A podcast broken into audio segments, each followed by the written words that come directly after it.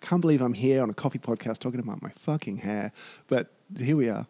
The Cat and Cloud Coffee Podcast is sponsored by Steeped Coffee. Steeped Coffee is a new brewing method that combines specialty craft coffee into a single serving bag.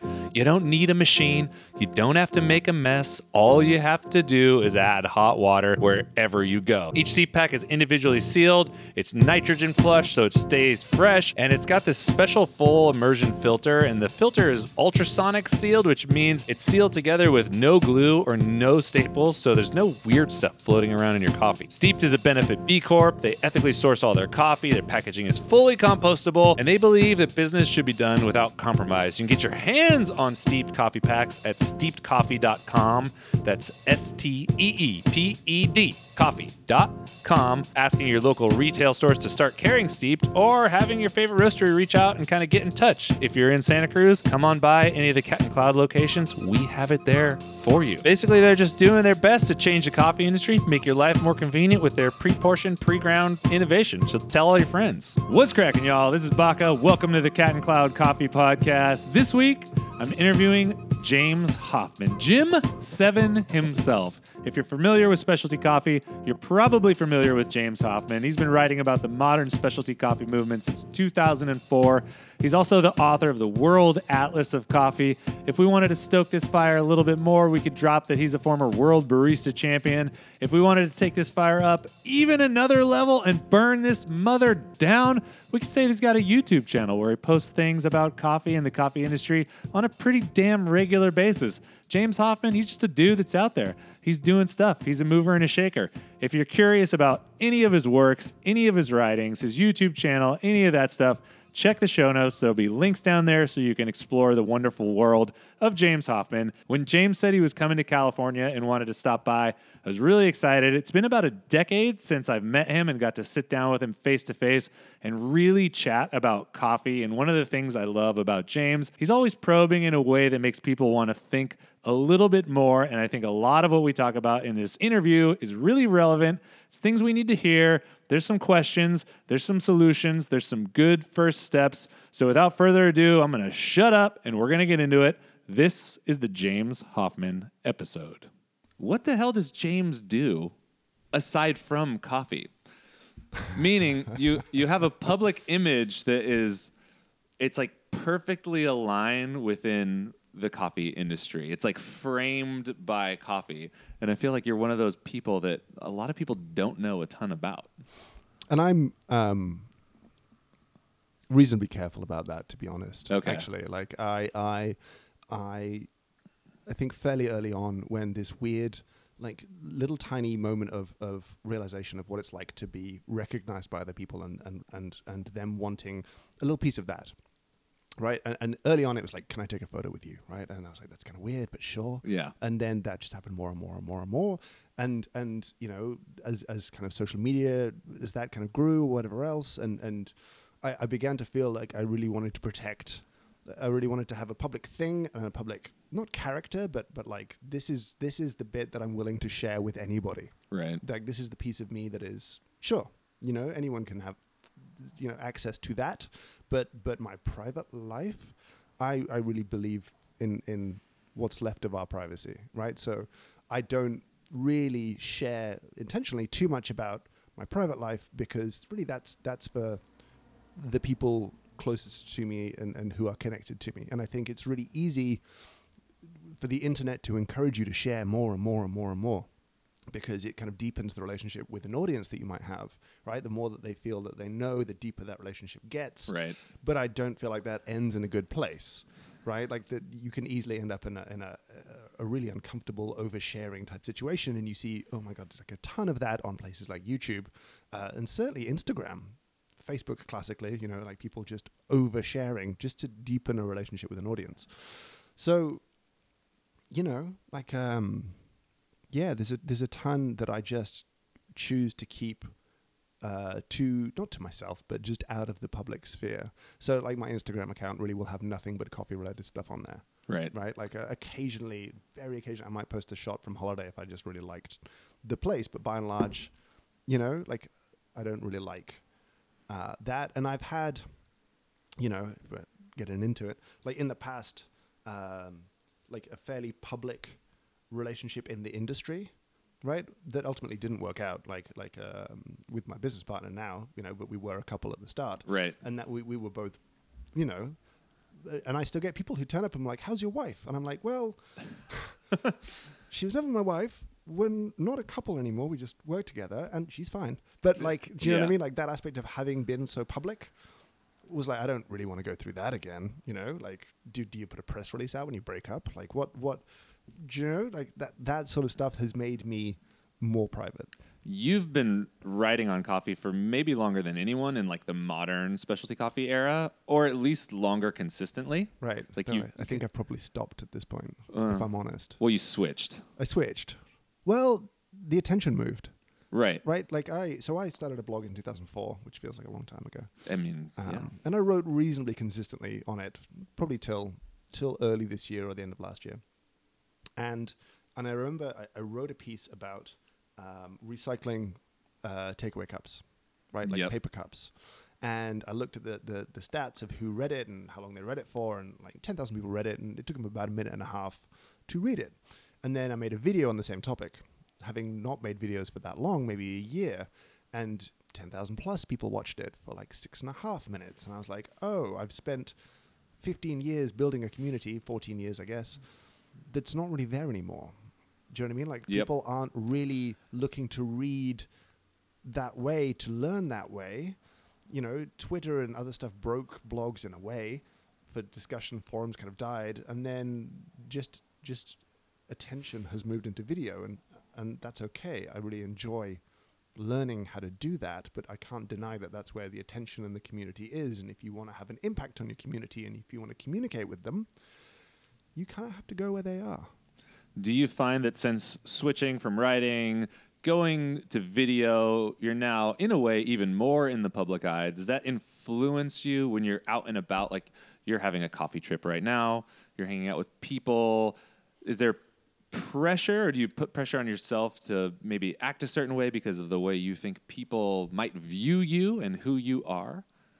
I mean, regardless of how I feel about tipping, I always try and tip well. Uh, you know, I really have I have so many issues with it, but at the same time, I get it, and so you know, like I'm I'm just conscious that, yeah, going to a spot sometimes I can I can make people feel a certain way, uncomfortable or whatever else. I don't really, I, you know, I just want to just relax.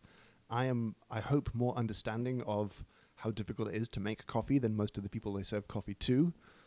You know what I mean? Like, Yep. uh, like I get it. I get Yeah. that it's hard. I get this difficult. I get that this this work is challenging in so many ways. Um, but I, I do get people who freak out a little bit, and I Right. get people who are super excited sometimes, and that's kind of great. What is, what's your response to that? Like, wh- or how does that make you feel? Because I know how it makes me feel. Um, uh, well, at the time, I mean, I'm a reasonably awkward guy, so Yeah. you know that comes out. Um, I still haven't really worked out how to deal with that. Um, I mean, as frustrated as I, I can get about being recognized or other stuff like that, like ultimately, when, when people want to get a little excited and have some sort of interaction, then I think it's very important that that be a good moment for them. Um, that that it doesn't cost me anything to not be an asshole for a minute. Right. Do you know what I mean? Like, uh, I, there was, I mean, there was one occasion where I, I'll come back to this, but um, yeah, like, uh, like, um, the, you know, I, I occasionally it, it drives me a little crazy when people come up to me, and they clearly want to just say something, but they haven't really worked out um, how the conversation is going to flow after the first sentence. So, you know, I'm very grateful when people do this, but they'll often be like, "Hey, I just wanted to say thank you for, for everything you do in sharing and teaching. It's really great." And and I do a really dumb, stupid thing where I feel awkward to be like, "What's your name?" So I introduce myself. I'm like, "By the way, hey, thank you so much. I'm, I'm James." I'll stick my hand out, right? and they're, like, "Uh-huh, I know." And you're like, "Yeah, but just tell me your name, right? Like, help me make this conversation go better. Like, I want this to go well for you and for me. So just let's let's be cool. Like, wh- who are you? Where are you from? What do you do? Like, let's talk about that. Like, I'm I'm okay to have more than one sentence. uh, You know what I mean? Have a little interaction. But yeah, those those happen like a lot at coffee conferences, and I'm very grateful. And I'm not saying don't come and say hi, um, but just introduce yourself first. Like that. Just be like, hey, you know, like I- like I'm James, I'm from London, I make coffee. I just want to say thank you, right? Like, or, or just want to say hi, or just want to talk to you about that thing you said or wrote or, or that video you made. But just just open it up right. Yeah. You know what I mean? Like, let's start on the right foot. Is that? Do I seem like an asshole now? No, that's like great. no, I, I the, a lot of that resonates with me because I don't know how to talk to people because I never actually learned. So I'm figuring it out every day, but there's an element of my personality that's like really big and really loud, and I love to have fun and I love to get excited, and I, I love to project those things into the media that I do, and mm-hmm. especially the videos because I think it's exciting to watch. It's entertaining, and that's part of me. But it's hard for me to figure out what to do when people say hello. Mm-hmm. Like, what am I supposed to do? Do I just say hello? I'll do exactly what you said. It's like, oh yeah, we'll have a chat, and then like, oh yeah, I'm, I'm Chris. Like, what's up? They're like, yeah, I, I know, I'm Bill or whatever. But I'm always running this thing like, what what what's the right thing to do? What's uh, and I don't think there's a right answer. I I think it's awesome. It, it took me a while to get over that. Like people just want to acknowledge that you maybe in some way made a difference in their life, and that's like cool. And I don't know if that sounds like fucking overly pretentious and ridiculous because we're talking about coffee videos or coffee podcasts or Right. whatever. But I I appreciate that a lot because that's one of the things that keeps me motivated to do all of that stuff. You Yeah. know, if I- it, it means a lot to me and I, I oftentimes leave the situation wondering like did that person get enough out of me like did was i was was i what they wanted me to be Yeah. did i make them happy i guess Right. Um, and I remember this is really off topic. So there's a there's a famous there's a famous TV show in the UK which is like a like a cooking show. It was on at like early evenings and it was called Ready Steady Cook. Okay. Right. And and um, like it's it's it's it, it's like a little bit past its time now, but but it's uh, basically you turn up as a contestant, you're paired with a chef, you bring a mystery bag of ingredients, and they have 20 minutes to turn your food into something delicious, and you're supposed to sort of help help them do that, and then the audience votes for who did the best, and then whatever. And the, the host um, was a guy called Ainsley, and he was sort of like a really big, loud character on TV, right? And I sort of hated him because he was just too much, just overwhelming. But I went in and, and I was on it, and I went to the green room, and he turned up, and I have never met someone so capable of making other people feel interesting. Right? He just shone a light on you in his interaction with you. He was so present and so interested in you that it was like, wow, that is an amazing skill. And I, I, I do not. I think that's natural to him. Like that's just who he is. But I, I remember that interaction so clearly because I was like, I would just love to be able to, to be so present for someone else. Right? To just to, to make them feel the way he made me feel. Because I, I was just some random dude who made coffee. It was before the competition stuff. Like it was like 2006 or something. Um, but you know, I was like, that's an amazing skill, and uh, it was like that. The audience had like a warm up guy. I don't know if you've been to live TV No, shows. They never. have like a, there's usually like a guy who does like keeps the audience going. Well, they you know they break for a minute on the set or whatever else. And, and that guy was, was just useless because Ainsley would just, just walk up to the audience and just shine light on them, and you just see them beaming. And he was ju- he's a great guy, and he's like um, yeah, he's he's he's a divisive human because people just can't cope with how over the top and ridiculous he is. Um, but in person, he was like fascinating to me. I wish that you knew what, what Ready Steady Cook was. It's I'm like gonna- a, I'm like gonna a, look like at a, it now, Like a yeah. British version of Iron Chef, so like way less bombastic, bombastic, and just like a little bit twee and uh, very sweet. Uh, so, there's no cartwheels or anything like No, that no, there's no craziness. There's no, you know, no like wild ridiculous yeah No, nothing like that. But it's just a little cooking show. It's very, it's real though. Like they, th- like the the chef I was cooked with, she prepped three dishes from my weird stuff in 20 minutes flat, and it was real. Like no breaks, no cuts, no cheats. really And I was all like, the way wow. And um, yeah, that was that was great. The, the, if you won, you got a check, which you we were sort of obliged to give to charity, and if you lost, you got like a big hamper full of food. And they're like, if you want to win, you have to be really excited about your food at the end of the thing. And I was like, I kind of want the hamper. uh, so- Sandbag so, yourself. uh, so, you know, I, i, can do a lot of stuff with this food It was delicious, right? Um, that was a good day. It was a weird day, but like you know, when when you're here yeah, in the us yes. What does it feel like to go to a cafe and pay for coffee Mm-hmm. and then have that extra situation of tipping Of tipping, like do you feel the social pressure you've been like anti-tipping you're not really shy about your stance on how you feel about tipping for the most part.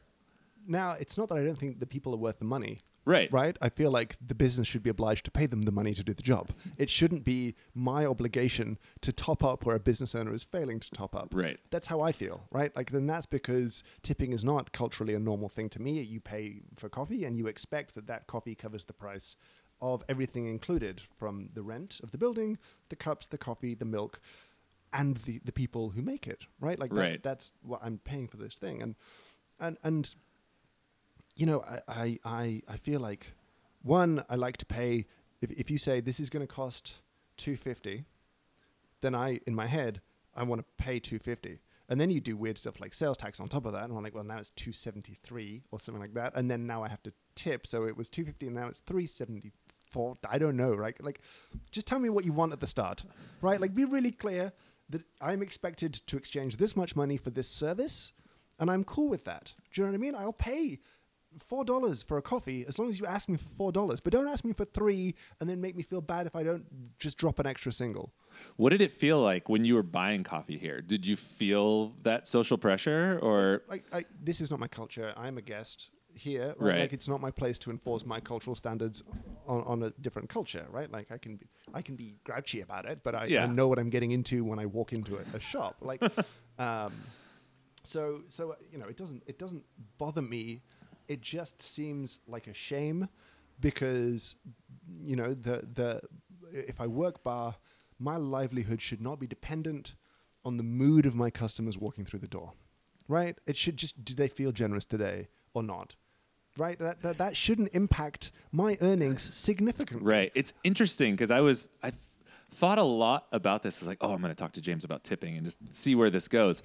And I came up with a couple phenomena in my head that I, I think are contributing to this culture in the U.S., mm-hmm. regardless of where it started. And one of them revolves around that like good old idea of American freedom, and you're not going to tell me what to do. Like I'm going to tell myself what to do, mm-hmm. and that part of it's not a mathematical equation. To where let's say you have a latte that's three dollars, Yeah. and you tip a dollar for that latte.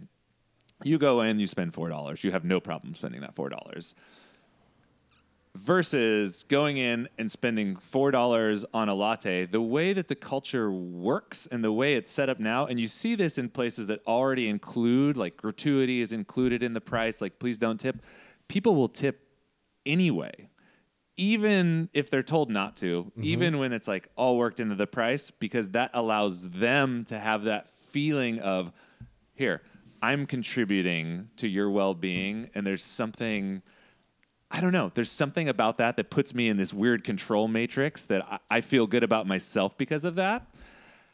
I think that is that's a contributing factor. Sure. But the the more the more I went down the rabbit hole of this, I realized that I think I agree with you more than I disagree with you.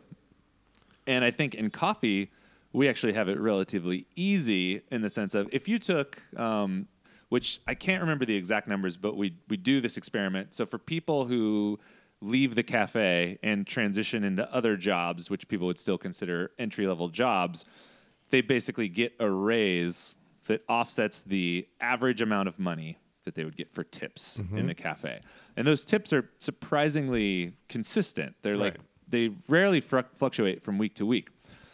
But then you look at something like the food industry or the restaurant industry, and you see servers making two dollars and fifty cents an hour or four four dollars an hour, well below like what Right. any minimum wage could be, because they're in a special class of people that are called tipped employees. So if they're expected to Right. make X amount of money in tips, they can you know you can hire them at this rate. And then the the wormhole of that is that that creates an even bigger inequity yes. when you trickle that down to let's say the people that work in the kitchen. So for example, I went to the Bywater, which is it's an awesome restaurant. It's owned by David Kinch, who he's got a three Michelin star restaurant in Manresa. Amazing. They have their price, obviously tax as you say. Then there's a tip, and then there's a surcharge on the end of the bill, which is there, we've added 3% or 2% or whatever it is to the bill to offset the amount of money that like servers make and equalize that with the kitchen staff. Right. So the kitchen staff, they're in, even though they're making the food, they're in no way, shape, or form empowered to up their wage. They're Right. like stuck at what they're at. Whereas if, if I'm customer facing or guest facing, I can be nice to you. I can touch you on the shoulder. We can like have a really good conversation, and you'll give me twenty bucks.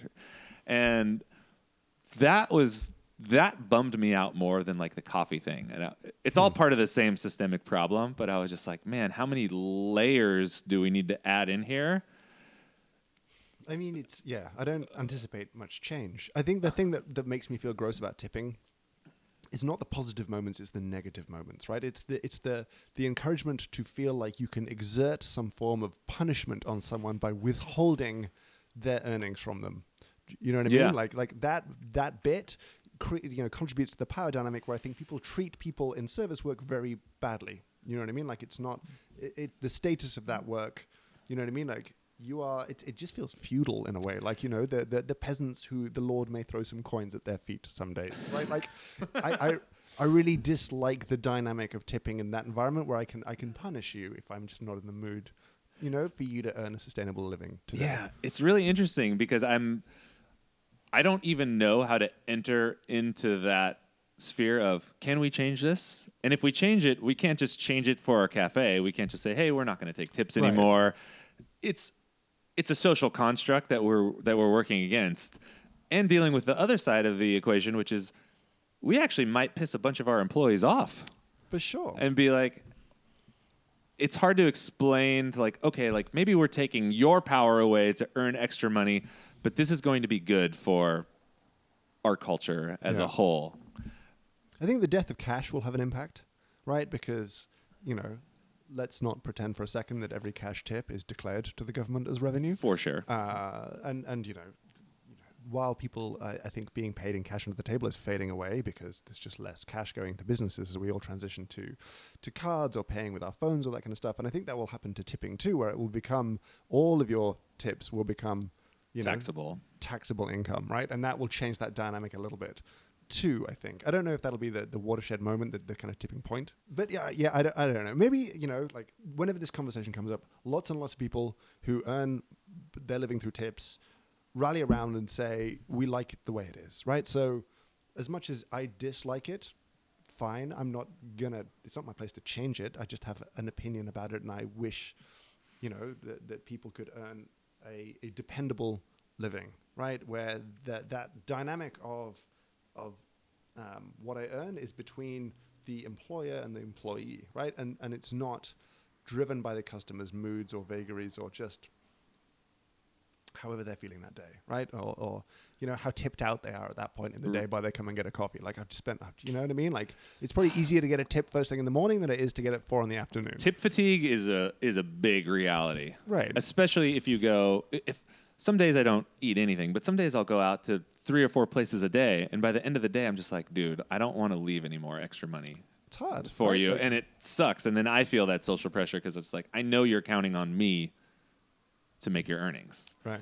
and I but I already I already tipped someone. I already tipped eight dollars today in total for multiple transactions. I left one or two for coffee, and then like one or two for another coffee, and then three for lunch, and now I'm now I'm having dinner, and it it is kind of exhausting on Right. on the customer end. It's it's a it's a little bit of a challenge. So open call if anybody has any ideas on how to do this. Everybody that I know of who's tried to enter into, and I, I think Danny Meyer like famously tried to remove that from Right. some of his restaurants, I and think it, Dave Chang did it as well, but I think walked it back. it backfired. Yeah, Yeah. both times like rung back in. So if anyone's got any suggestions, Yeah, Bring- and you know, uh, yeah, the, the the one thing I will say is that I just can't buy the, but it gives you, it guarantees better service piece because you go to Japan where you do not tip, you cannot tip. One does not, do not, you know, don't do that, and the service is unbelievable, like staggeringly good. Like the, I've had moments of service just that were like eye-opening and life-changing tiny moments of service because it's culturally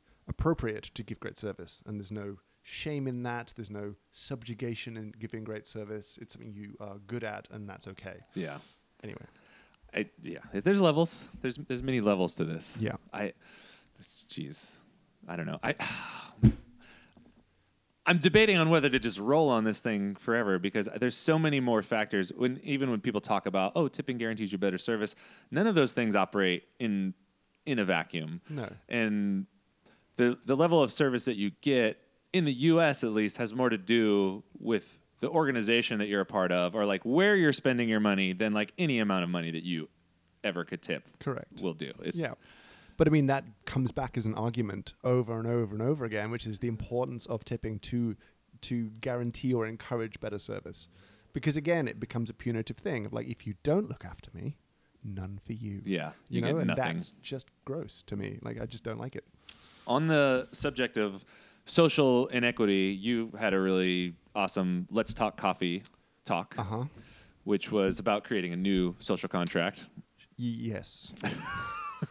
I sense some hesitation in your voice. Like, I got torn into a little bit for that, oh, really? which was interesting. Well, you can correct me if I'm wrong, but in a nutshell, uh, what I took away from it is you're you're talking about the power dynamic Mm-hmm. between the roaster, the buyer, and the farmers and the producer, Yeah. and saying that there's there's an inequity here. Yes. Like roasters have all the power in the situation. We get to determine what we think quality is. We get to determine how much we're going to pay for coffee. And if you can't meet those things, like, sorry, we're not going to buy your coffee. Whereas the grower has little to no leverage in that game. Sure. And you also address the idea of risk, in which having a coffee roastery is, you know, for all intents and purposes, a pretty decent business. There's some risk involved, Right. but the rewards can greatly outweigh the risk. You- Right. It's a, it's a good gamble. It's a good gamble, and you talk about the cafe as well. And the cafe, it's it's pretty even Stevens. Like the risk of opening a cafe roughly matches the reward that you can get from opening a cafe on the Right. whole. But running a coffee farm is not such. The risk is really really high, and the rewards don't generally match the risk. No. So we're That's it. that's that's what I got there, and I'm I'm wondering because to me is a great talk, but I don't hear anything that's like earth shattering, and they're like I think a lot of people are thinking about this. right. So I guess a question to you is like, what after you started researching for your book, writing that, formulating that talk, how did the way that you buy coffee change, or the way that you look at like purchasing change? I don't think it. I don't think it necessarily has yet. Yeah. You know, like I don't think there's a big giant answer out there. I think. Um, I think taking on more risk is definitely something I'm interested in. And that ultimately means long-term binding contracts, right? And that's a scary, scary thing for any business. It's a scary business. Sorry, it's a scary for business in an economy such as the UK's that's about to go through some ridiculous change, uh, where you know trade with the outside world is a giant question. Our currency's value is a giant question. Our economy as a whole is just not looking tremendous. So introducing significant risk at this point is kind of insane, but ultimately, I think my point was I, I find it really hard. If you look at all of this, I don't really want to participate and perpetuate the the the screwed up situation that we have that that was created in the 1800s, right when when colonial powers really ramped up coffee production and really worked on it as a, as a form of wealth extraction, right? Like that that was when the system was built. That was how the system was built, and we've just kind of kept it going. We've, you know, we've tried over the years to do stuff within it, um, but it's still it's still fundamentally that thing, right? Right. Like it's it, it still is that thing, and I I feel less and less comfortable as a participant in that, and I don't really know what to do about it. I, I do know, and uh, kind of my point was that I can't stand up there and be like, and this is the answer. Because any answer I give will be a self-serving answer first and foremost. It's, I'm biased, right? Like what I was trying to say on the stage was like, I, I'm in a room full of people who are producers, who are exporters, who are working for NGOs, who are working for certification bodies, who are, you know, further up the supply chain. And I'm really interested in, in just, I, I just want to know what you would ask for. And I got like a little bit of heat on Twitter for, for essentially trying to you know, I think the phrasing was put the burden of solution on the producers. I was like, that's not really what I was trying to do. I wasn't being like, Mm. this is your problem to fix. I was like, but by and large, we've sort of not really listened to every voice that's at the table or given an equal voice to everyone at the table. And I'm interested in that. Like, that's sort of where I'm, I, I'm, I'm trying to get to. And yes, I know that, you know, the, the coffee industry has had plenty of, you know, young white cis dudes stand up and have big ideas on stages and Wow, aren't we all tired of that? Yeah, me too. Do you know what I mean? But you know, I, I also really wanted to take the opportunity to try and open a discussion with a really different group of people, and that's what Let's Talk Coffee had as an audience, right? Like that that was a, a talk for that room in a funny sort of way, first and foremost, and not necessarily a talk for the internet. Right. Well, I think one thing that could be really useful for people, because I think a lot of people are thinking about the same things, and I, I think even though the system was created, you know, so long ago and we've been functioning in this and you said i don't want to participate anymore even like a good first step like what like what's one thing that i could do tomorrow? And maybe that one thing is just like i'm actually just going to change the way i talk about my coffee. Whether it's in a marketing sense or i know that like charles who's our our green buyer he is a fan of like we should pay for the quality of coffee not against a differential or mm-hmm. not against like whatever the C market's at, but just like this is what this is work worth, which it's a little more complicated because then you need to define like what is quality and like you Right. said you're still like picking what quality is, but it can be kind of frustrating because it's a really it's a really good it's a good talk, but then it feels like, man, what do I even like what do I do? like in, in I think the the biggest thing in a short term would be long term contracts in a currency of the producer's choice. If you want to be really boring about it, Yeah. like like uh, if they want it in local currency, it's in local currency. Like if they have a stable local currency that isn't dollar swing dependent, fine. If you know you have a very unstable currency, if you want that in US dollars, also fine. Like like like share a little bit of that decision making with somebody. But I think you know being a dependable source of income of meaningful income because you've contracted that and taking the risk of what if the coffee's two points less good this year? Oh my God, my business will fail, uh, which it won't. Uh, you know, that I, I think that's something I'm very interested in. And, and from people I've spoken to since then, that seems to be a real meaningful thing. And, and you know, um, some people brought up that entities like Fairtrade have been doing this sort of stuff for a long time. And Fairtrade, as an example, has not connected really with the specialty coffee scene, right? Like they've seen, they've sort of lingered as a sort of second wave thing in some ways. They haven't really been embraced by.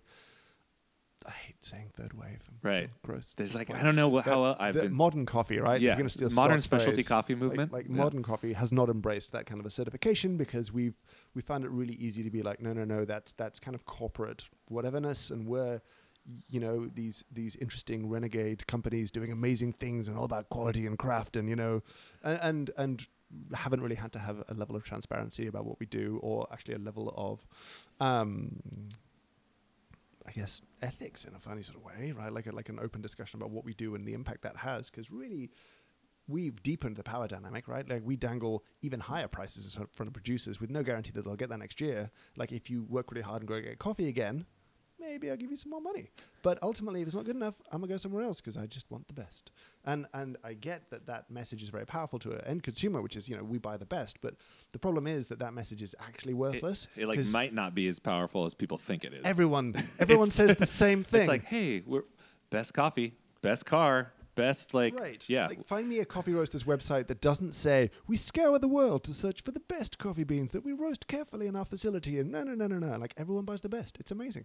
it's uh, everyone is buying the best. There's miraculously so much of the best coffee floating everywhere. around. and It's they, every- you know, we're all buying the best. And it's just you know that that I think the, the consumer is extremely fatigued with that message. I would agree with that. Right? Like they're like, whatever, sure, yeah, it's great, but you know, I don't believe you. What what do you use as I hate even saying the word marketing because it seems like a weird a weird strange word, but like what platform is Square Mile built on? So you're a wholesale company, Yes. right? You sell people coffee that they make in their cafes. Mm-hmm. What do you use to entice people to buy your coffee? Like what if you're What's if the- you if you the pitch? Yeah, what's the pitch? I What's guess is what I'm trying to say. If you're not selling like we have the best coffee, we have the thing. Um, so people come to London and uh, complain that we're everywhere, right? Like there's just nothing but square mile, just ubiquitous. You're in all the cafes, and we're not. You know, th- there's there's tons of great roasters.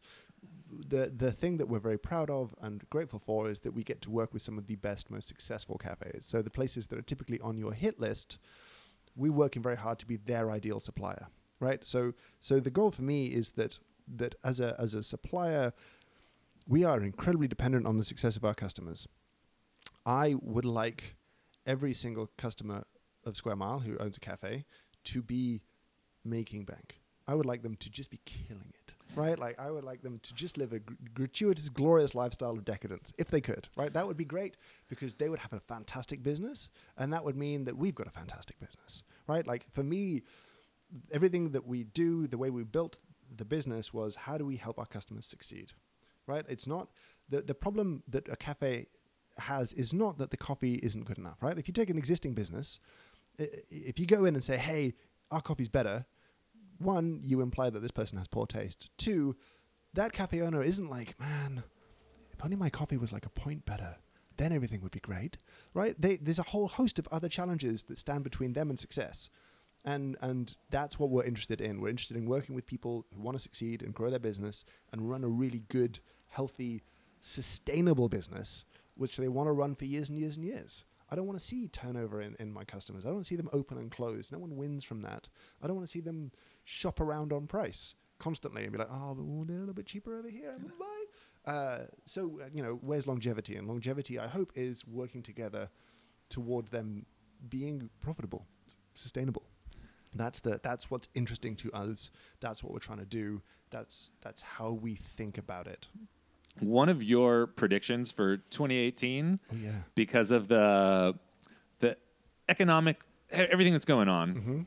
on your side of the world that a bunch of quality focused coffee shops are going to close. Mm-hmm. Do you see one do you see that happening? Two, do you see that extending to coffee roasters as well because they're not able to articulate like why should someone buy my coffee? You know, if I'm looking through like pages and pages or websites and websites of different coffee roasters and they're all saying the same thing like Mm-hmm. we we have direct relationships with farmers. We buy the best coffee. We roast it perfect because we're awesome.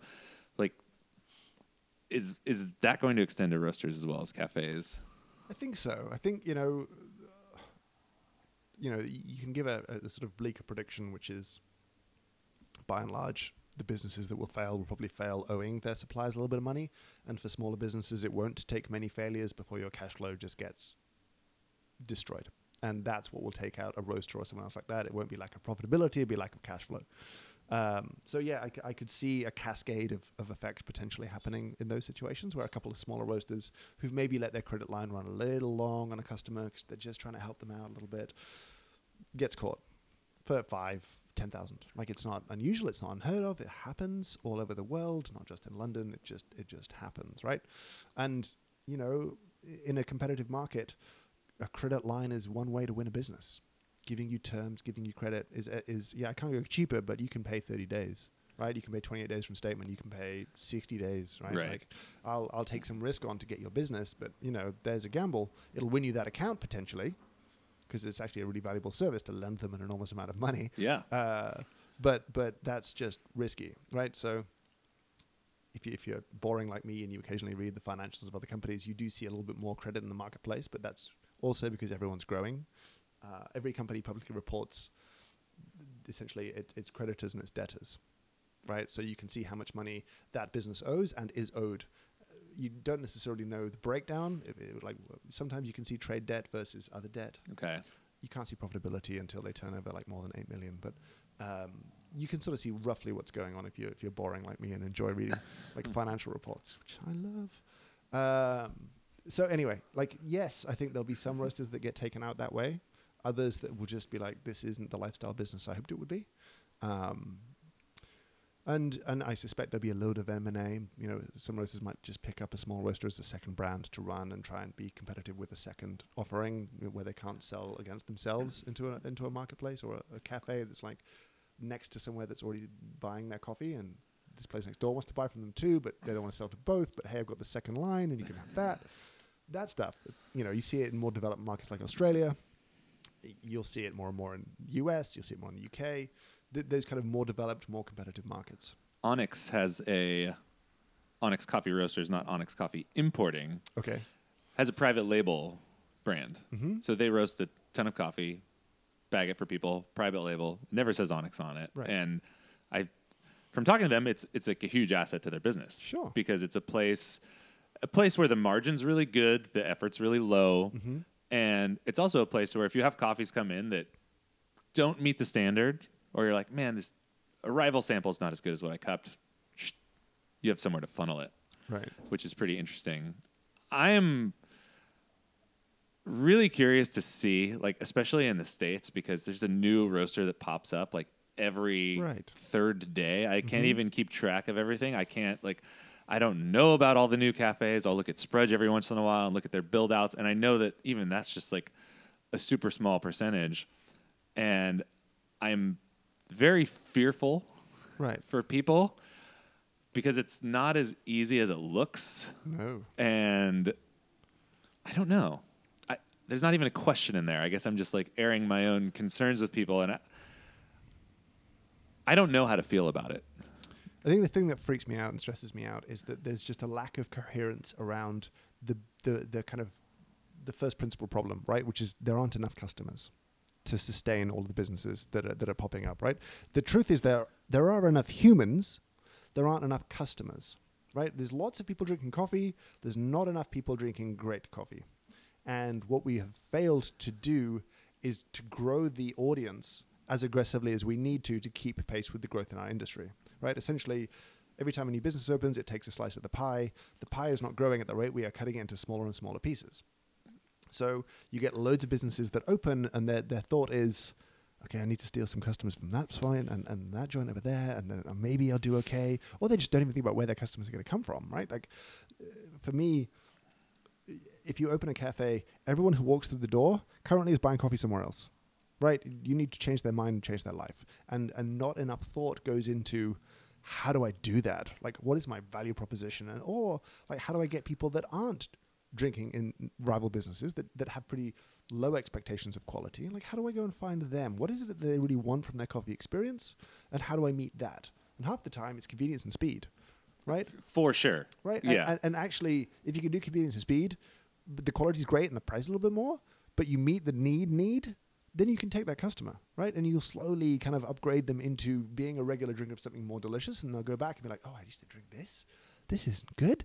This isn't good." But they, you know, they, that's not how you won them over. You weren't like, "You drink, you drink garbage. Let me give you the good stuff," because they're just gonna hate you. And we did that so much for ten years. Well, yeah. And it was so much.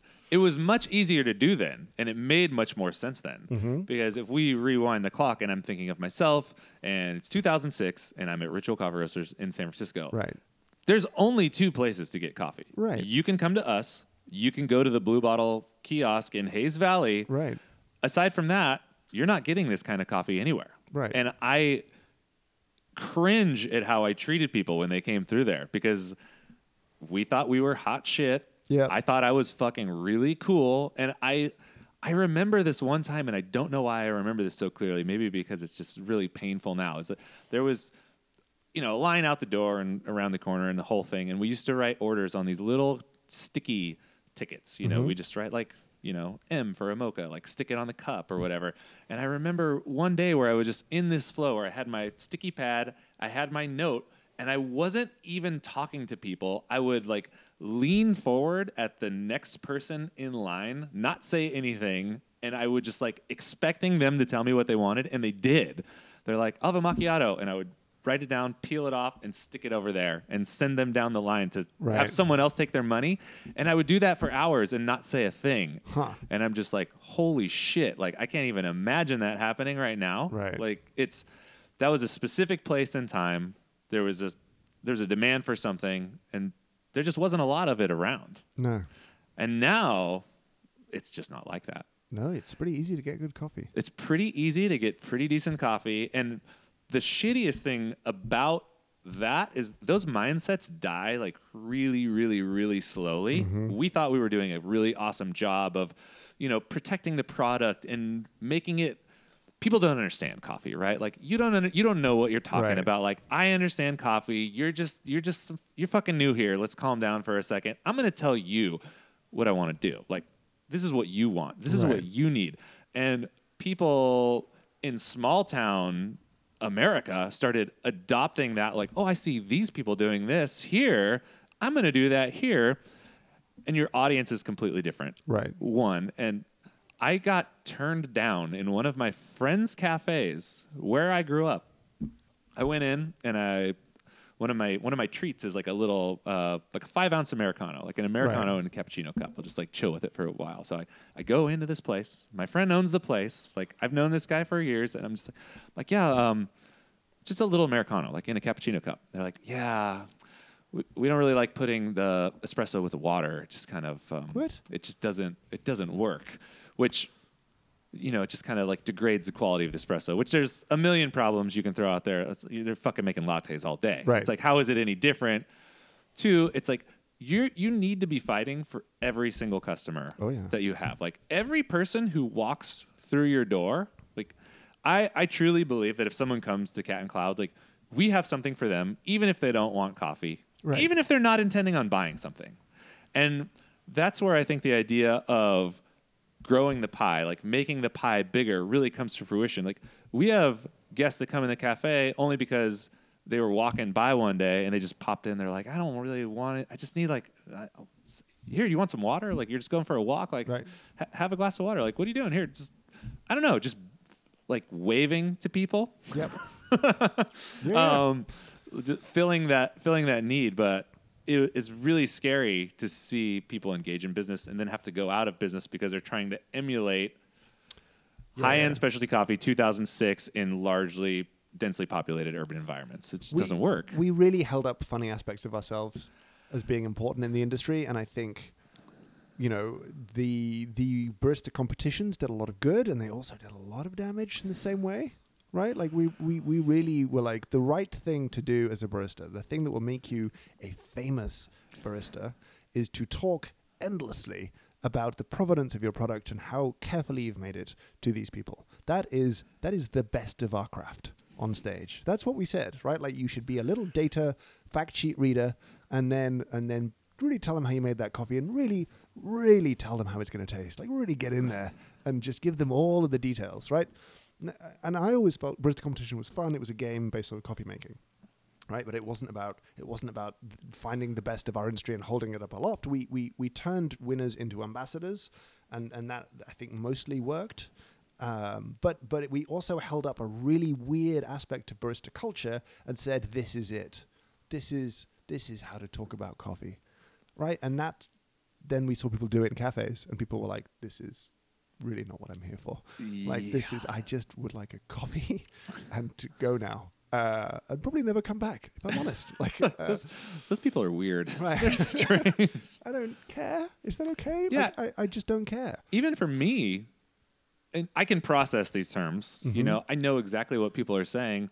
I don't care. Right. I want someone to give me coffee. If I think the coffee is interesting enough, or if I'm intrigued enough by it, I'll go back and ask. Mm-hmm. Like, hey, what was that? Like, Right. let's talk about this. Right. And then I can engage on my terms and not just be pummeled by these things, Yeah. which I don't understand. Which, yeah, barista competitions are they're the wow.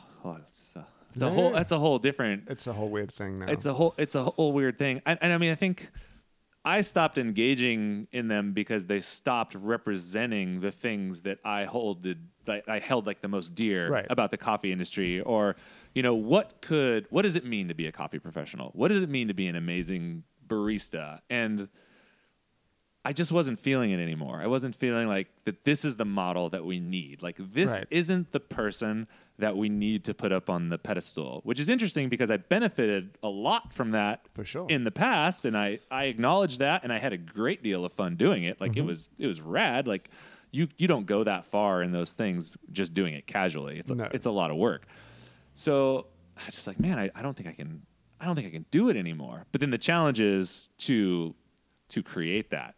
To like what is something that people can look forward to that they can build the next part of their journey on, like the Right. next aspect of their career. And, and I think now I'm just talking about myself, but that's for me what makes things like YouTube so interesting, that make the podcast so interesting, because you can engage in other things that aren't just like, let me tell you about 1900 meters above sea level. right. This is, you know, screen dried yellow bone, whatever. Right. And, and I'm wondering for you if there's, like I said, you've been writing for coffee for so long, now Yep. making videos for so long. What what keeps you going? Like what motivates you to continually do more? Ooh.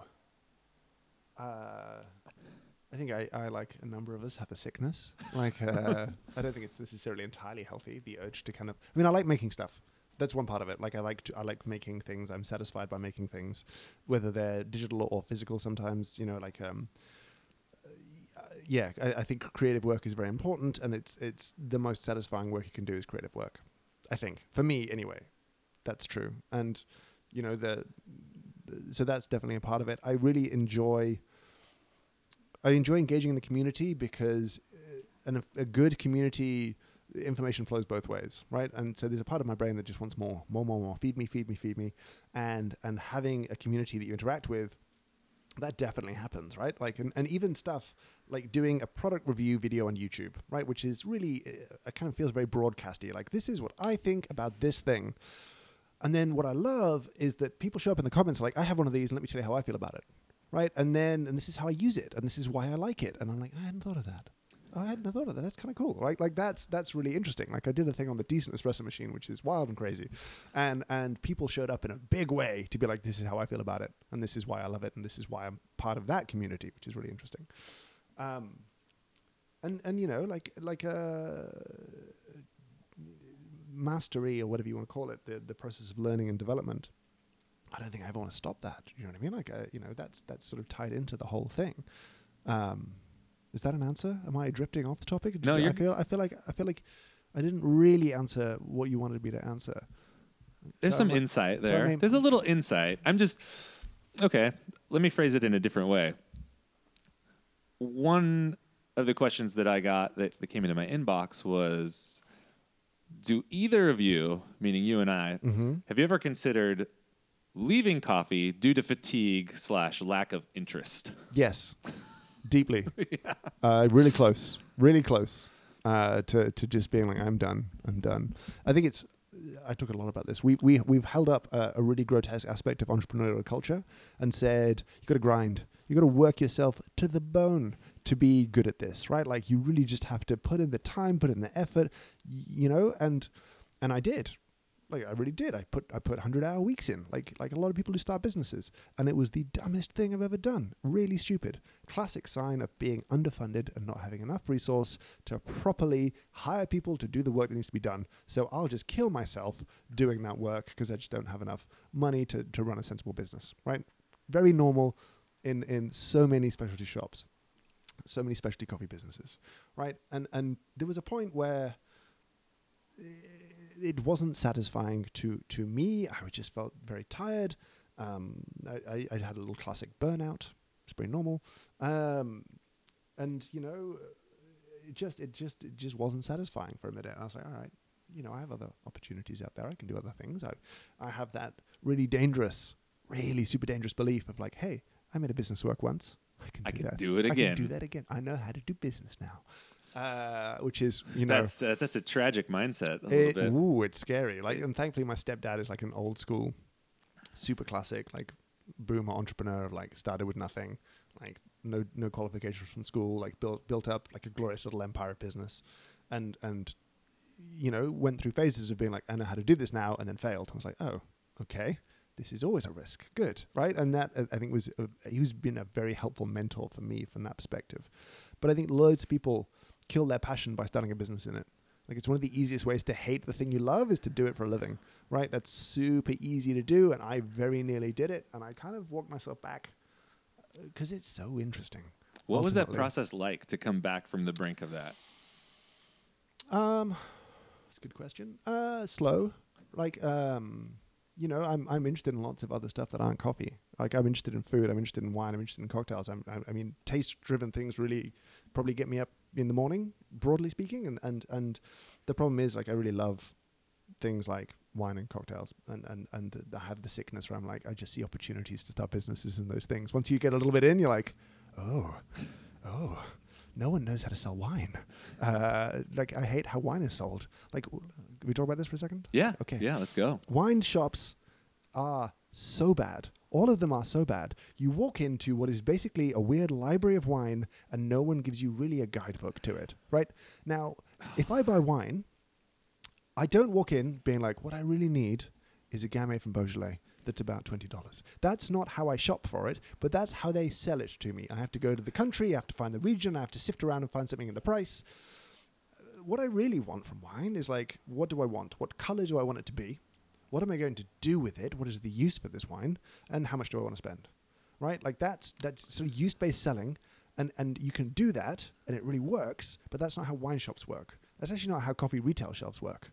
Like when I walk in and, and, and go to a wall of coffee, I, I have a use for that bag, right? Like there's probably really, probably four uses, right? I need something to get up in the morning with, right? I need uh, something for my espresso machine at home. I need a gift for my friend who's weird about coffee, and then I, I've heard coffee is interesting, and I would like to try something special.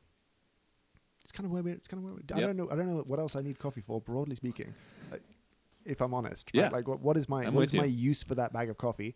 Most of the coffee I buy, I drink at home first thing in the morning. So I'm not really looking for uh, super light roast Kenyan coffee. I'm not looking for a crazy wild yerg. I certainly do not want a naturally processed geisha.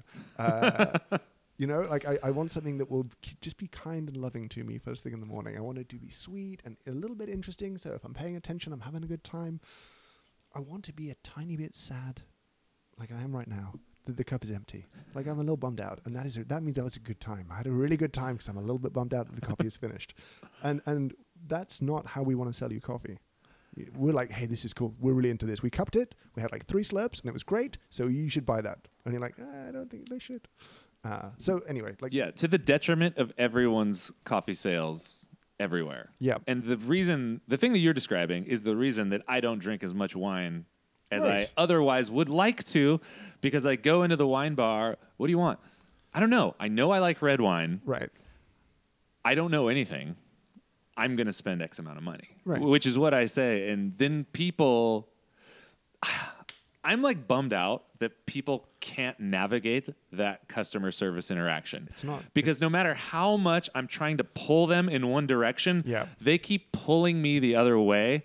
They're like, "Oh, well, do you like Tempranillo?" And I'm like, "I don't know what the fuck you're talking about. Right. Like, I have no idea what these names mean. You know, I hear Zinfandel, I hear Syrah, Right. I know some like four or five basic varieties. yes, That's all. But I don't know anything else. And then they just continually launch the ubiquitous they into this discussion that just pulls back to those things. And I'm assuming with something like wine, part of that is deeply entrenched in the tradition of wine yes, which is going to be difficult to go against the grain Mm-hmm. in, in that sense. And then the other part of it is just like some sense of awareness or lack of training, because I don't think we can put everything on the employee. Like No. a, a lot, a lot slash everything needs to be leveled on the organization that they work for.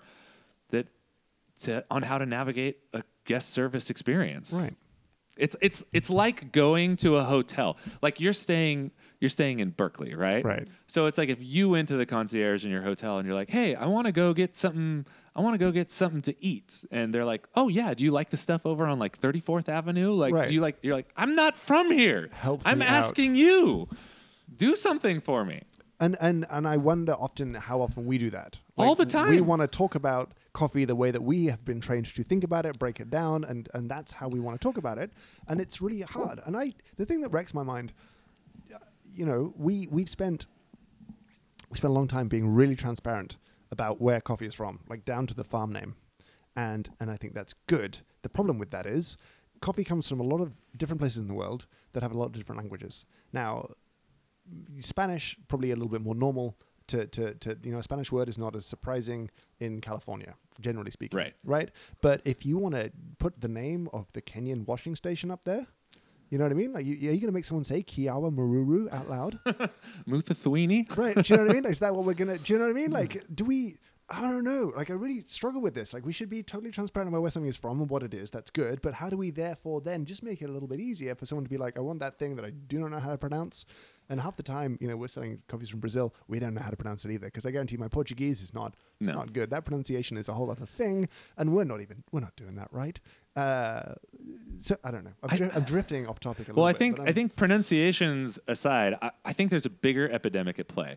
So it's easy to look at the things we do, make fun of them, but I think to go one step deeper and look at like why. And from my perspective, as someone who worked as a barista for a long ass time Mm-hmm. and now owns a coffee company, it's it's the ability to make the person who works for you, the person who's behind your counter serving people every day, make them feel important.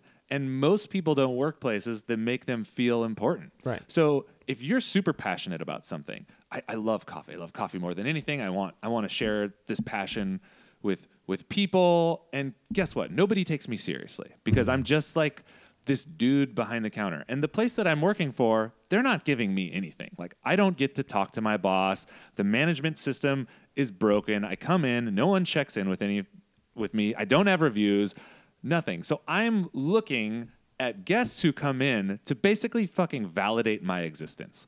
Like, can you please validate my existence? And the only way that I know how to engage in that interaction is to show you how passionate I am by listing all the things I know about this coffee. Like, Right. I don't think people are always doing it because they're pretentious or because they think they know a lot. I think there's something missing.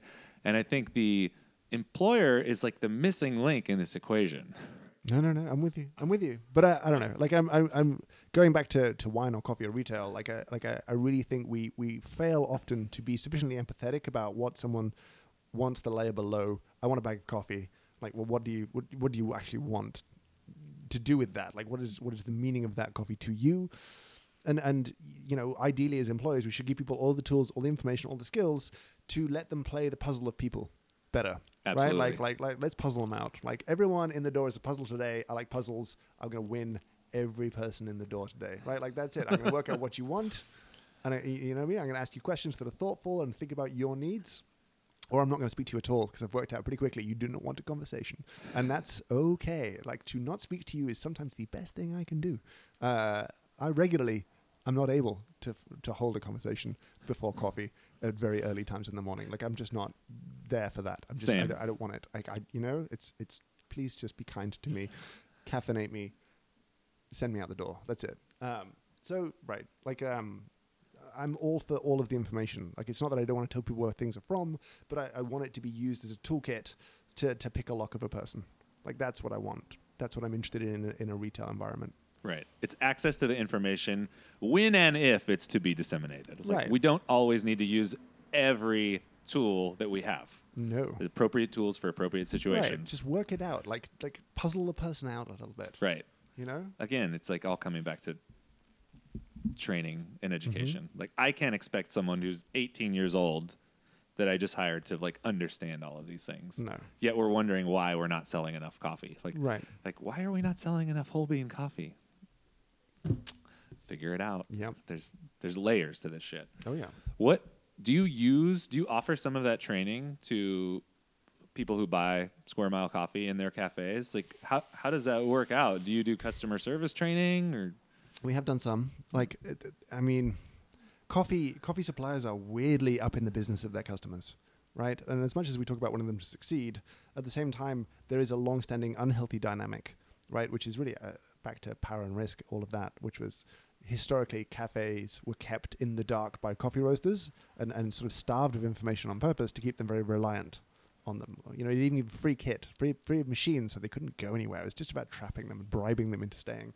But um, you know, like it's unusual how invested a coffee roaster is in its in its customers. Like I was doing um, this very famous uh, restaurateur uh, chef in London that I used to work with called Yotam Ottolenghi, and um, I went to his r- restaurant and we were doing staff training, and uh, and and I was talking to the manager and they're like, well, "Can we do this time?" She's like, "No, no, we're doing wine training then." I was like, "Cool. Does your wine supplier come in and do training?" And they're like, "No, no, we do the wine training in house." I was like, "Oh." Oh, right. Like no other product that they buy, not a single other product in that whole restaurant. Like eh, not a single ingredient, not their wine, not their not their booze, not the carrots, not the meat. None of them. None of those suppliers were invited in to impact that business. Right? They delivered their product. They got a check. That was the relationship. Right? But Mm. coffee is somehow so different. Like we are expected to be there deep within the kind of guts of other businesses. And I, I, I come and go. Like I want to, you know, I think that um, the training team at Square Mile has some really great knowledge and experience and a really good understanding and approach to customer service. So I'm very happy to share that as a resource. There, there comes a point where, I should say, we are very happy to share that as a resource. There comes a point where I don't know if ethically I should be m- messing with your business. Do you know what I mean? Like, I, I don't think I get to overlay my approach too deeply. Do you know what I mean? Right. Like offer, I can offer the information, but I can't tell you how I think you should run your business. Yeah, I feel like it's less about overlaying and more about offering. Right. Because I don't know how it works, you know, in London or how the market works, but here, one of the things that makes the cafe so different than the, the restaurant culture is this like a cafe is a relatively easy thing to open. Mm-hmm. The the perceived barrier of entry is really low. So where people who know nothing about coffee will open a cafe, whereas very few people who know absolutely nothing about Right. food would dare open a restaurant. But we've definitely fed those people as an industry. Like the coffee industry's been like, yes, come. You will be reliant on me as your supplier and you will be stuck with me forever. And I will just, until you go out of business, I will just take from you. That's been historically a very unhealthy dynamic. If I think back 15 years and how coffee was and like the, the old school roasters and all of that kind of stuff. Yeah, the old school Italian stuff, or or even we see that in um, in tech over here Mm-hmm. in Silicon Valley. So when we first started playing at people who were, you know, serving tons of coffee to tons of people in this tech stratosphere, like, oh, you know, like maybe maybe maybe you could use some of our coffee. They're like, ah, we would love to. We actually can't because so and so owns all of our equipment. Right. So unless you can replace, you know, two hundred thousand dollars of worth of equipment, Right. which can, you know, null our contract, then we can bring in some other people. So- Yeah, it's like it's. I mean, it's more and more common in London again to to sort of offer free equipment. Essentially, here's a bribe, so you can take a lower quality product at a high price, but I'm gonna I'm gonna fix a burden of you, which is the cost of opening will go down even further, right? Like you don't even have to buy a coffee machine; those are really expensive. So I'll fix that problem for you. No, there's no way you're gonna get the best product and a free thing at a good price. Like that, the you know. Economics says no, uh, so it ends up being a kind of bribe and a kind of way to to make you choose a supplier that isn't about your customers that's entirely about you and that's a really interesting kind of dynamic for me Yeah, it's it sucks. Mhm. I my previous experience, the last job I had was in wholesale, and I there was a lot of that, and I hated wholesale. And I said like, I fucking I don't want to do wholesale. Wholesale's just like this big. It's just a fucking nightmare because you're navigating through this minefield of of shit like that, and then when we open, naturally, you know, there's a certain number of people who come across us and they want our coffee. So we started down the same road. It was just like, cool, yeah, we, oh, we want your coffee. What can you do for us? right And I'm like, well, we can, like, we can make you really awesome coffee, and you can have access to some training. It, you know, it depends on your volume and all these things. right And they're like, well, so and so can offer us this and this and that. And pretty early on, we decided, you know what? We don't want to play this game. right Like, and our we don't have an account accrual person. We have Alex who manages our wholesale partner program, but our, our thing is like we're we're more than happy to accept slower wholesale growth. And what we're looking for is people who believe the same stuff that we believe. Right. If you jive with the cat and cloud philosophy, we think we are going to be the best wholesale provider for you. Mm-hmm. If you don't, we're not going to go tit for tat on price. We're not Right. going to try to throw in free equipment. One, because we can't. Yep. We just don't have the money. We like there's no cash flow for that, and we've definitely turned down people because we just can't do it. The second thing is like we don't really want to. We thought about it, and it just didn't feel. It just didn't feel that good. right And I, I just there is a, and I'm, there's people that have been getting away with that for a long time, but I can't imagine that something like that breeds a healthy relationship No. between you know the supplier and the cafe. no i don't think so and you know I, sure there's risk in there and other stuff like that that's kind of you know when the global financial crisis happened i think if italian roasters hadn't been all like 100 years old businesses, right? Like with big old war chests of cash, lots of them really very nearly went to the wall because they were so exposed by having so much money in equipment out in places and dependent on like really high prices really low quality coffee kind of coming in. So it's a scary, you know, place to get to. If it goes really well, it's great because you have a bunch of customers who buy machines for you to own as an asset for your business, right? Like that's a lovely thing that that cafe did. They bought coffee, and, and as well as that, they paid a premium, and they bought me a two group machine, Right. uh, that my company now owns. There's, they don't own it. They spend the money on it, but I own it, and that's nice. That's just on my balance sheet. I feel good about that. And I own uh, 200 coffee machines. I have 200 machines that are mine that were paid for very kindly by my customers. You know what I mean? Like that's a weird thing for me. Um, that's not really uh, like similar. I think it's uh, ethically, philosophically, uh, philosophically, it's not a business I, I'm interested in or we're interested in at Square Mile. Yeah. What What do you think the next big evolution is for modern specialty coffee? I think we need to fix the productivity problem, right? Like like um, wages are tied to productivity. You know what I mean? Staff cost is a percentage of revenue. Staff costs, by and large, in most specialty shops are too high. Uh, they're sitting commonly above 35% in lots of the world. Uh, people might lie to you and say it's lower than that, but it's probably not.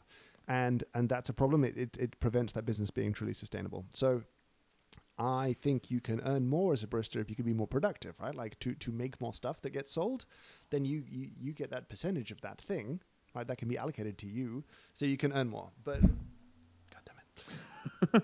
but uh, what we what we've we've done is we've made coffee very labor dependent and to scale very badly, right? Like when you hit when you hit 300 drinks a day, let's say, right? Like you can do that with two people on a machine very comfortably you get a 500 drinks a day. Mm, you need some more people, right? You get Right. 700 drinks a day. Oh, some more humans. Here we go. So uh, you know, you never really get to break through the point of productivity where if you could make 700 drinks a day with two people, that would be a great business. That would be a fun, and that's a Starbucks actually. Uh, if you look at how low they staff their spots, the the kit in them. Like I I, I went into a Starbucks not so long ago, two people on the bar, right? Like two people in that entire sp- a line that moved, and just two humans cranking it out. And and yeah, it was not the cleanest Starbucks I've been to, but but my God, that thing's gonna be making real real money, right? And so, I want baristas to earn more money. We all do, but we need to make them more productive, and and we we need to fix some of the labor challenges that make making coffee so difficult and slow so that they can just do more without physically breaking their bodies. Because we've certainly done that to people in the in, in the last decade. Like we've just worked people so hard uh, that has to sort of stop. So that's the that's the thing for me. Like uh, like automation is a thing gets people really riled up and scared or whatever else but for me it's like let's make baristas more productive. They can earn more money because they make more stuff Do you think that without compromising their bodies without Right. without hurting them.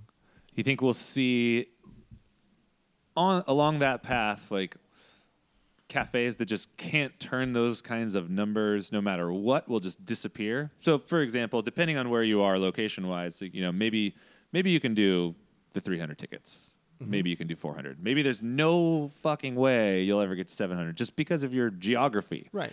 And are those places going to just disappear or do you think they'll just hobble along as this little I mean, if they can fix, if they can get labor to work for them as the model, then they'll be okay. right, Right, like I a mean, it one depends on- person staff store Right. It It- depends on rent. It depends how willing the owner is to work inside the business. Like, you Yeah. can have a lifestyle business if you want to show up and work bar 40 hours a week. That if that's what you enjoy, and that there are people out there that run businesses, and that's actually what they want to do. They they love people. They love to be inside their cafe, talking to people, and, and being a part of that community as a job. And that they own that spot, but they're into being there too. Um, and and you know it, that can be a real lifestyle business. You know what I mean? Like I, I do that thing, I earn okay, like I enjoy what I do. I'm my own boss. I make the rules. Yep. Like I have the, I like the good bits. There's bad days. But that's fine. That could, that can work. But it, I mean, it really depends what you want. Like like, it depends how you plan to leave the business. You know what I mean? Like people talk about exiting all the time, but let's uh, talk about leaving it. Like you can, you, do you plan at some point to pass it over to your family, to your children? Do you plan to sell it to someone else? Do you plan to work in it till you die? Because at some point you're leaving, right? Like there's no Right. question. At some point you're out. I um in looking at a ton of small businesses now, I feel like there's an extreme pressure put on people maybe by social media, maybe by what they see projected that it's not okay to be a, a small, successful, sustainable business. It, it's not it's not glorious to like let's say work behind the counter in your own Right, business. We're all It- supposed to be billionaires. yeah, if you're not, if you can't pay someone to do all those things for you, you're doing it wrong. And I find that really, it's it's a little disturbing, Mm-hmm. um, and it almost paints an incomplete picture of what it's going to be like if I own a business, or just like the weirdest expectation and more. I think more what bugs me is that it, it makes me feel bad for people because people are feeling bad about themselves. Right. Like, why am I still working here? Like, I should have a, a staff of 80 that are doing this all for me. And it's just, it's just not the right industry to be in if that's Well, your no. expectation as a whole. Because people ask me all the time, they probably ask you, like, what, do, what do I need to know if I'm going to start a coffee company? Or like, what, what do I do if I start a coffee business? And do you, you know, do you want to be thoroughly involved? Because there's a difference between technology businesses or what we see being like rapidly funding by VCs all day in Silicon Valley Right. and making espresso for people. It's just a different game, and it's you know I don't know what what are your, what are your thoughts on all the like JAB and Nestle and the whole situation?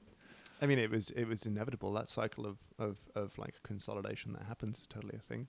I think there definitely were people who sold out, sold their businesses for a whole host of different reasons. You know what I mean? Like I think there's people who wanted out, were done. You know what I mean? Who who who that was a thing. I think. I Good mean, for coffee, bad for coffee. Uh, neither. Neither. Do you know what I mean? Like coffee, coffee is coffee regardless. Like it doesn't. I don't think JAB. I think we're, you know, certainly in our little microcosms, right? Like, like, uh, like in the case of Square Mile, Square Mile is a small, medium-sized business, right? Like it, it's graduated from being a big, small business into being a small, medium business now, right? Like that makes that make sense? Yep. Yep. Um, probably similarly to Cat and Cloud, right? Like you, you're not a small business anymore. You, you, we're inching.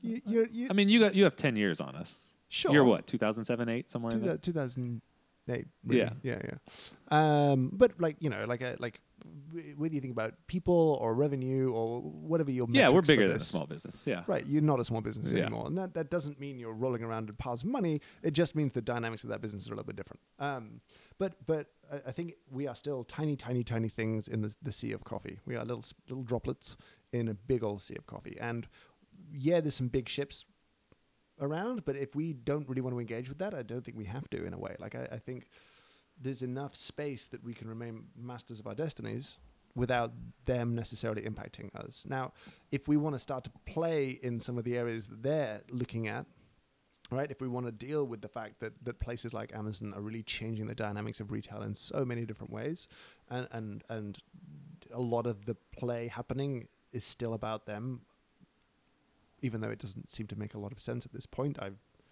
heard very clearly from people very high up in some of those organizations that, that everyone is terrified of Amazon. Uh, and rightly so. Like it's a monster and it's just out of control. So a lot of that play happening is, is, is about the future of retail as well and how brands fit in that space in the future, right? Right. You talk about the Nestle Blue Bottle acquisition Yes. in terms of Amazon, and then like you want to buy coffee. Right. You open the internet, you fire up Amazon because that's what you do. It's that's web- that, it's that's product like search. that's like where you are, and then you you Right. know you're typing in oh like I want to buy pods or I want to buy coffee or I want to buy whatever. Mm-hmm. The the only way that you can compete with whatever Amazon wants to favor, which is eventually probably going to be their all of their own brands Of course. or, or heavily weighted towards that, is by having a readily identifiable brand, Right. Having a resonant- powerful have- resonant brand. Right, and that's what Blue Bottle represents in that right. sense. And I think it's a very strong and powerful brand. And, and uh, you know, over the years, I've met people, and every time I meet someone who's bought coffee from Blue Bottle, the moment I tell them I'm in coffee and they're not, they really want to tell me that they buy coffee from Blue Bottle. Like, like it, they created an interestingly rabid customer who was just like, I, I don't, I get coffee. How about I, I get a Blue Bottle? Uh, and I was like, that's kind of amazing. That's that's that's a real emotional attachment that you built there. they did a that's powerful phenomenal job. they build beautiful spots, right? Like they build a spot where people go in and they feel smart because they go to the, the beautiful spot for coffee and they get the nice coffee and it's, it's as good as anything else they drink and it's great and you know they're happy and they feel like it's a good reflection of themselves. And they also had a really strong sense of identity. Mm-hmm. Whereas if you turn back the clock, you see all these emerging specialty companies. You've got people like Stumptown, Right. Intelligentsia over here, Ritual, Blue Bottle, whatever. They really weren't interested in what everyone else was doing. They were always on their own kick and they had their own way of explaining like why what they did was fucking awesome Right. and why you should pay attention. And it was interesting because during that era, that's something that I almost resented them for, where they were just like totally not cool if you were to ask specialty coffee baristas in you know 2008. Like, what do you think of Blue Bottle? It's like, dude, they're not even really buying coffee that's that great. Right. Like they have all this gear that doesn't fucking matter. It doesn't make good coffee. Like they're they're not really one of us. Like I don't I don't care about them. And now looking at it now, I'm like, motherfucker. Right. Like It's beautiful. I mean, like, like you'd get angry at the amount of pre- at the amount of press that James would get for the siphon bar, right? Oh, like, Oh, yeah. we were mad about that. Oh, we're like, we're like, dude. You can you can get that for half the price. He said he's twenty thousand dollars. They're not twenty thousand dollars, and you're like, it doesn't matter. All It- he's done is broadcast to people that I am so invested in coffee. I'm so serious about it that I will import crazy things. You should come here And no- and, and see the spectacle. And I- people did. I know, and it's because we're, you know, shit. I'm less than a mile away. We're making coffee on our espresso machine, and no matter what story we told, it it wasn't going to compete with the theater of what that was. Right. Because at the same time that he was doing that, the Clover was kind of Fading gaining away. in. Yeah, it was. It was. Well, it was like. Well, what time point. was? When did Mint open? Maybe I have my Oh, timeline. No, wrong. no, maybe you're right. I think I- you're right. It's pre the Starbucks buy. I think 'cause it we were still in that still peak zone. Clover crazy. We definitely still had one, and w- w- the fight that we were trying to fight that was this makes better coffee than that. It's got a squeegee. It's got a squeegee. It's got this thing that goes up and down. It just comes down to like our image was not as powerful as this amazingly handsome dude who looks like he's smarter than you standing in front of this fucking machine that's got lights beaming to the ceiling, there's water bubbling, and guess what? It costs 20k and it's from Japan. Right. And we have this black box. Right. That's This, this weird thing. this weird black box and it's like I can't compete with this. you know, like I, like I said, I, a lot of people were very anti-blue bottle because they just didn't want to play the games we were playing.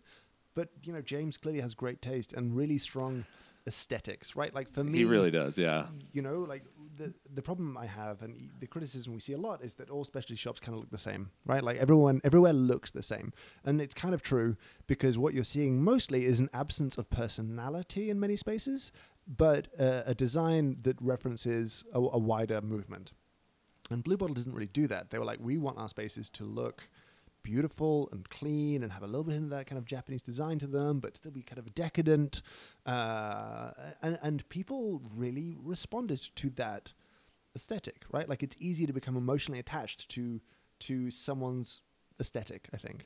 And and that's missing in so many shops, right? Like I just don't know who the person who owns this is. What are they like? What are they into? What do they care about? Who who is this shop? Right. right? And and I think if you give a shop a personality, if you give it your, if you invest yourself into this, it becomes a, a much more powerful thing when it comes to connecting with your customers and, and having a real meaningful relationship and them getting emotionally attached to your business, like you being their cafe. That's what you want them to say. Like, oh, my ca- I, my cafe is great. Like the place, I, my my local, mm, it's I own it. It's me. I've got something. I've got my teeth into it. That's hugely powerful and so important for like sustainable business. Really, I 100% agree. And I think it, it bleeds into more areas than just the local population feeling that sense of pride or that sense of ownership in their cafe. If you if you have a roasting company, if you're selling coffee, if you have an online business, if you're gathering money from anywhere except for the cafe, that cafe, whether you like it or not, it's a showpiece. Mm-hmm. And with the trend of, you know, you fire up Instagram and you're scrolling through I could I could look at like 15, 20 different coffee roasters Instagrams. They all they fucking look the same. Like I can't tell the difference. Right. It, it's just like it's just a wash, but it's scary to go out on a out on a ledge and be like, "All right, I'm going to be myself. Let's see what happens." Right. Uh, I think I I think it's for the best, but I, I can relate to why people don't want to do Oh, it. for sure. But when it happens, and when it when it's you know when you connect, you know, um, it's great as a customer. Like the the the how good you feel in that spot is amazing. Like we're working on some design for uh, one of our newer stores. It's going to open up next year, and it's the first time that we've been able to play with not a lot, but like a little bit of money, like a little bit of extra money, because you know the first store is like the result of basically our financial position at the time. Yeah. I mean, I love it. It's great. It's awesome. But I was like, oh man, I wish we could do this. I wish we could do that. So we're putting together this thing, and I'm just like fucking scared out of my mind because even though I'm like, dude, this is awesome. This is where I want to come. I'm in love with this. I'm Right. like, people might actually hate it. but that's okay. It's it's yeah, it's going to be fine. Right. But you get blasted with so much information of one certain kind that it She's like, damn, Yeah. am I really going to do something different? Yeah. I I- guess. I think it's just to just to loop this back to video for a hot second. Something that Stephen Morrissey once said that I thought was just brilliant and was harsh was like every every video made by a coffee roasting company, you could take that video and you could just put anyone's logo at the end, right? Like like eh, all of them were sort of the same, the same little nice slow mo in the roasting ground, like the same shot, the same contrast around. Oh, let's light the roaster with the, that light and have it be that way, and let's do some weighing and some touching and some, and everyone's uh, you know style and. There's like uh, dozens of like th- this little roastery video. They're all the same. They're all the same, and it's insane. You know what I mean? Like it's really homogenous and, and so very boring. I hate it. And this might make me sound like an asshole, but I, I'm doing it out of love and encouragement. So we just started selling on the Misto Box Right. platform. And they're like, hey, you know, we'd like to have your coffee. We have an opening. Sure, that seems great. We're, we're friends with them. It's all good. So they send over a list of things that they need from us, which is, you know, basic company information. What are we about? Your bio for the site Right.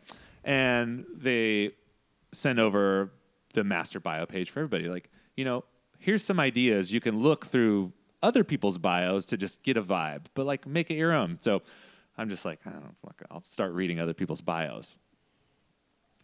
They're fucking identical. Yep. All of them. Yep. Like page after page after page after page. And I'm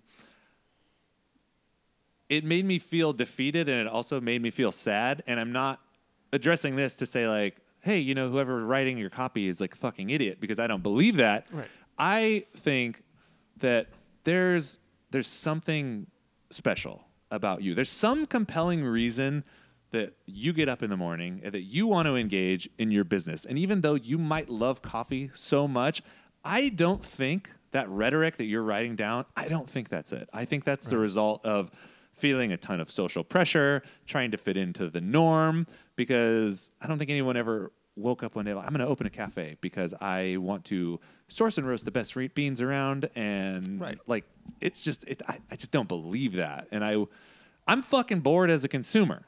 So I'm just like please somebody give me something that's just you. Yeah. I, I want that because I don't want to go. I I don't do like coffee tourism stuff anymore because I don't need to. Right. Like if I go to any city, I don't need to visit all the coffee shops because I can just visit one and all the other ones are the same. and I, I don't want that. No. I want people to crank it up because I know there's weird ass people out there that like believe these weird crazy things and I want to see that. I do, and like like there are people who absolutely, you know, like uh, uh, an example I like is is Tim Wendelboe, right? Like Tim's Tim's coffee tastes exactly how Tim wants it to, and I respect that the hell out of that. I don't want my coffee to taste like that. You know what I mean? Like I, I like it's not my favorite way to roast coffee, but it is his, and it's so consistently executed around his vision and aesthetic that I find that very compelling. Right. Right. Like, I still want to go and drink it. I still want to go and taste it. I still want to see like what do you think this should be? Because it's a clear vision. Like it's his shop, his space. It's you know th- there's a lot of him in that business, and I think that really really resonates. However you feel about the coffee, Right. You know what I mean? Like and and, and you don't have to like it, but you'll still like it because it's someone because it's meaningful. Like I still I still will always go to his shop when I'm in town. I'll still always buy bags of his coffee, even though I know that if it's exactly what he wants, it's not going to be my favorite thing Right. but I just love that it's his thing, his team's thing. Like it's just that I love it.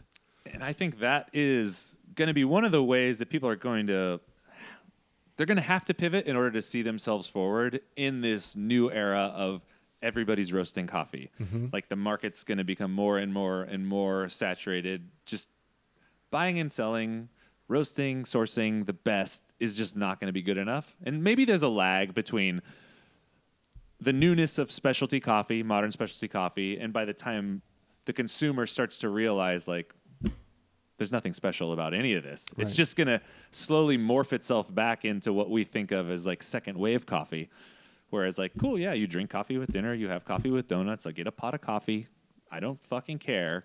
And there needs to be a more compelling reason for people to engage in business with you. Right. Um, so that yeah, that's why that's why I say those things. Anyway. Oh wow. Yeah, I, I had a, I had a moment where I was like, have we hit have we hit two hours? We hit an hour and a half. Okay, Holy fine. crap, that's Sorry. amazing. Um, Dude, thank you for coming. That's. Thanks for having me. I guess we should get you some coffee I would like some more coffee. and espresso. All right, we're going to go get James some more coffee. Goodbye, everyone. Bye. The Cat and Cloud Coffee Podcast is brought to you by Wilbur Curtis. They make coffee brewers. Ever heard of them? If you haven't, you should. They're an awesome family owned company. They're here in California.